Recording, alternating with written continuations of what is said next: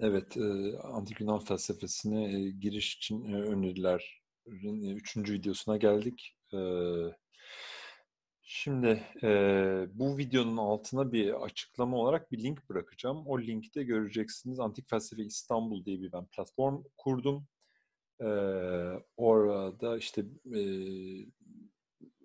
özellikle sosyal medya üzerinden 2019 yılı içerisinde antik felsefeye ilişkin yayınları takip etmeye çalıştım. Onları işte retweetledim vesaire. Ee, ve 2019'un sonunda da 2019'da yayınlanan bütün eserlere ilişkin e, bir liste oluşturduk. Ben ve e, bir öğrencim e, Ömer Şentürk'le birlikte. Ee, onu size, e, onu sizinle paylaşayım. Böylece e, bir yıl içerisinde e, Türkiye'de e, antik, antik Yunan felsefesi özellikle bağlamında neler e, yayınlandığını görebilirsiniz. Unutmayın e, 2019 çok e, olağanüstü bir yıldı. Çok çok sayıda e, çeviri, telif e, çalışma yayınlandı antik felsefe konusunda. Yani çok iyi bir örneklem olmayabilir. Ama gene de epey bilgi var. Neredeyse her hafta bir e, eser yayınlanmış, telif ya da çeviri gibi gözüküyor. Ona bakabilirsiniz. O size bir fikir verir. Kim nerede neyi yayınlıyor, hangi sıklıkta neler çevriliyor bunu görebilirsiniz. Benim bugün burada anlatmak istediğim 2-3 şeye daha değinmek istiyorum ve konuyu şey yapmak istiyorum. Bağlamak istiyorum.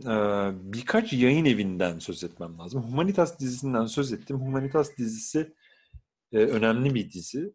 E, Yunanca klasikleri ve e, Latince klasikleri çevirme misyonu giden bir dizi. E, Kabalcı'da başladı sonra e, Alfa'da e, şu anda devam ediyor.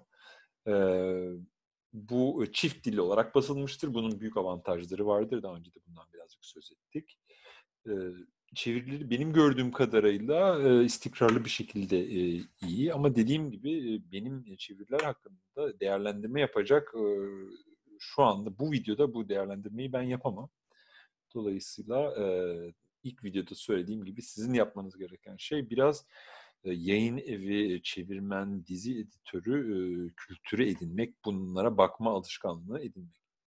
Demek ki e, Yıka Balcı'dan Alfa'ya geçmiş olan bir diziden e, söz etmiş olduk. E,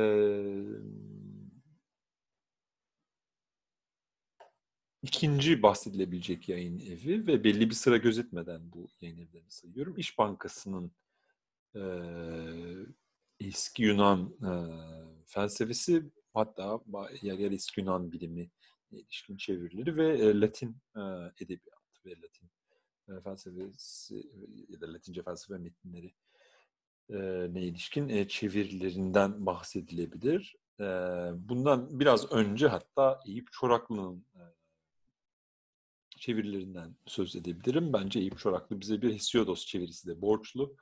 E, Eyüp Çoraklı aklıma geldi çünkü İş Bankası'ndan e, bir e, felsefe değil tabii ama felsefeyi çok yakından ilgilendiren bir bir metin Hipokrates çevirisinden dolayı Eyüp Çoraklı aklıma geldi. Oğuz Yarlıgaş'ın Aristoteles'in Atinalıların Devleti çevirisi değerli bir katkı. İş Bankası deyince Cengiz Çevik'in çevirilerinden tabii ki söz etmek lazım. Çok üretken, sürekli çalışan bir çevirmen Herakleitos için yaptığı çalışma, Demokritos için yaptığı çalışma, daha önce yaptığı başka çalışmalar sürekli çalışıyor, çok üretiyor. Kendisine de söylemiştim. Bazı teknik eksiklikleri, aksaklıkları yok değildi. Onları kendisine işaret ettim ama galiba yine baskılarda bu şeyleri ciddiye almadılar ya da önemsemediler ya da sonuç olarak uygulamadılar. Oysa Cengiz'le ben e, yüz yüze de tabii bunu e, konuştum. E, Ari Çokono'nun çevirilerini de tavsiye tavsiye ediyorum. Gene İş Bankası'ndan çıkan özellikle edebi bir tat taşıyorlar bunlar. Üçüncü yayın evi olarak yani Kabaldi'den Alfa'ya geçiş geçen bir diziden söz ettim. İş Bankası'ndan söz ettim. Üçüncü olarak da Pinhan yayınlarından çıkan çevirileri anmak gerekiyor. Burada da en başta Gurur Sevi ve Nur Nirven'i saymak gerekiyor.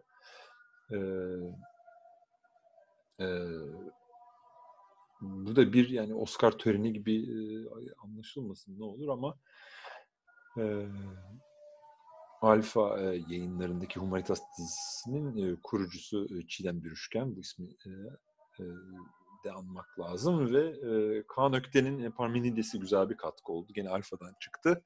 E, Pinhan'dan çıkan e, Gurur Sevin e, Parmenides'i de e, Xenofanis'i e, de söz etmek lazım. E, umarım e, ne zaman e, ne zaman yayınlanır bilmiyorum ama Levent Kavas'ın e, büyük bir katkı e, yapmasını bekliyoruz bu alana. Özellikle Sokrates öncesi felsefeye e, ama yayınlanması henüz yıllar alabilecek büyük bir proje e, var elinde gibi gözüküyor.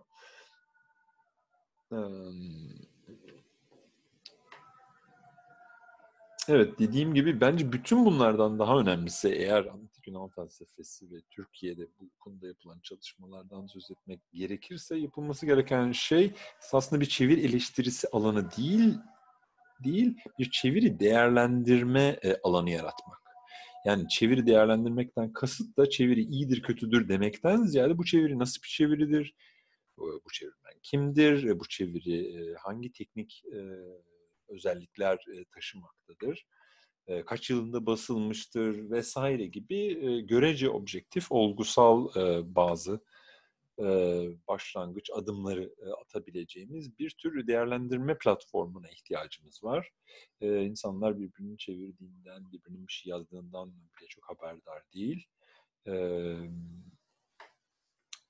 Buna da birisinin kolları sıvaması lazım. Açıkçası ben yetişemiyorum yani bir yere kadar yetişmeye çalışıyorum bazen ama gençlerin el atabileceği bir alan çok zevkli, çok güzel işler var. Çok da potansiyel var. Türkiye'de çok büyük ilgi var. Ben Amerika'da, Fransa'da, bir yere kadar İngiltere'de, bir yere kadar Almanya'da yapılan antik felsefe çalışmalarını gördüm. Uzmanlık açısından tabii ki çok çok ileri noktalar, çok büyük bir, çok büyük emekler, büyük birikimler var onların ellerinde. Bu bir gerçek. Metodolojik olarak çok güçlüler. Bu da bir gerçek ama ilginin miktarı ve ilginin canlılığı yani ilginin hem niceliği hem niteliği açısından Türkiye çok eşsiz bir yerdir. Bunu da söylemek lazım.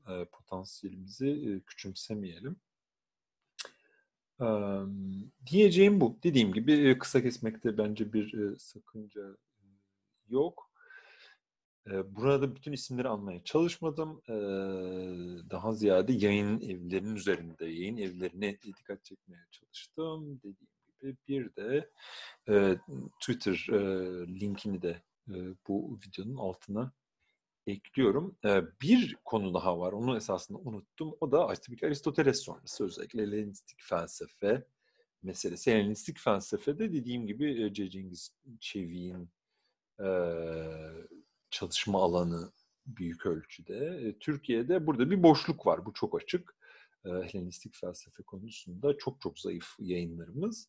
Daha bile zayıf olduğumuz bir alan daha var. O da yeni Platonculuk, Neoplatonizm. Bunu Kaan Hoca'yla da çok konuştuğumuz olmuştur. Plotinos, yeni bir Plotinos çevirisine Türkçenin kesinlikle ihtiyacı var ve Türkçe buna layık bence. Çok çok ihtiyaç var. Bunu Kaan Hoca'dan esasında ilham alıyorum. Ondan esasında aldığım bir fikir. Bu çok da katılıyorum zaten. Hem geriye dönük olarak antik felsefe çalışmalarına değişik bir ışık tutabilecek bir kaynak çünkü yeni Platoncu metinler hem de daha önemlisi belki de ileriye dönük olarak e, Orta felsefesi, İslam felsefesi e, ne yönelik olarak da çok önemli bir ışık tutacaktır. Bu gerçekten bizim e, geleneğimizde en büyük eksiğimiz. Hemen kolları sıvayıp buna çalışmak lazım diyebilirim. E, işin güzel tarafı e, küçük bir ilk adım galiba atılacak. Proklos'un dünyanın e, ebediliği üzerine diye bir meşhur bir metni vardır. Onun e, çevrildiğini, e, yavaş yavaş e, yayına hazırlandığını duydum. Böyle birazcık e, gizemli bir müjde de vermiş olayım.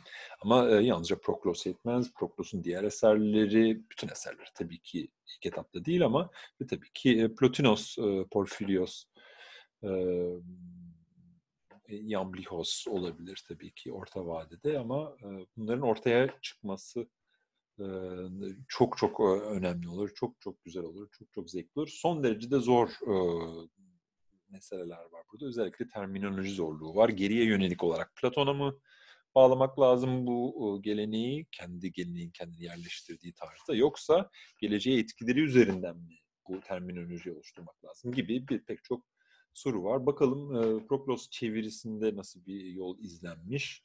Onu da e, zamanla göreceğiz umarım. Diyebileceklerim bu kadar. E, teşekkür ederim.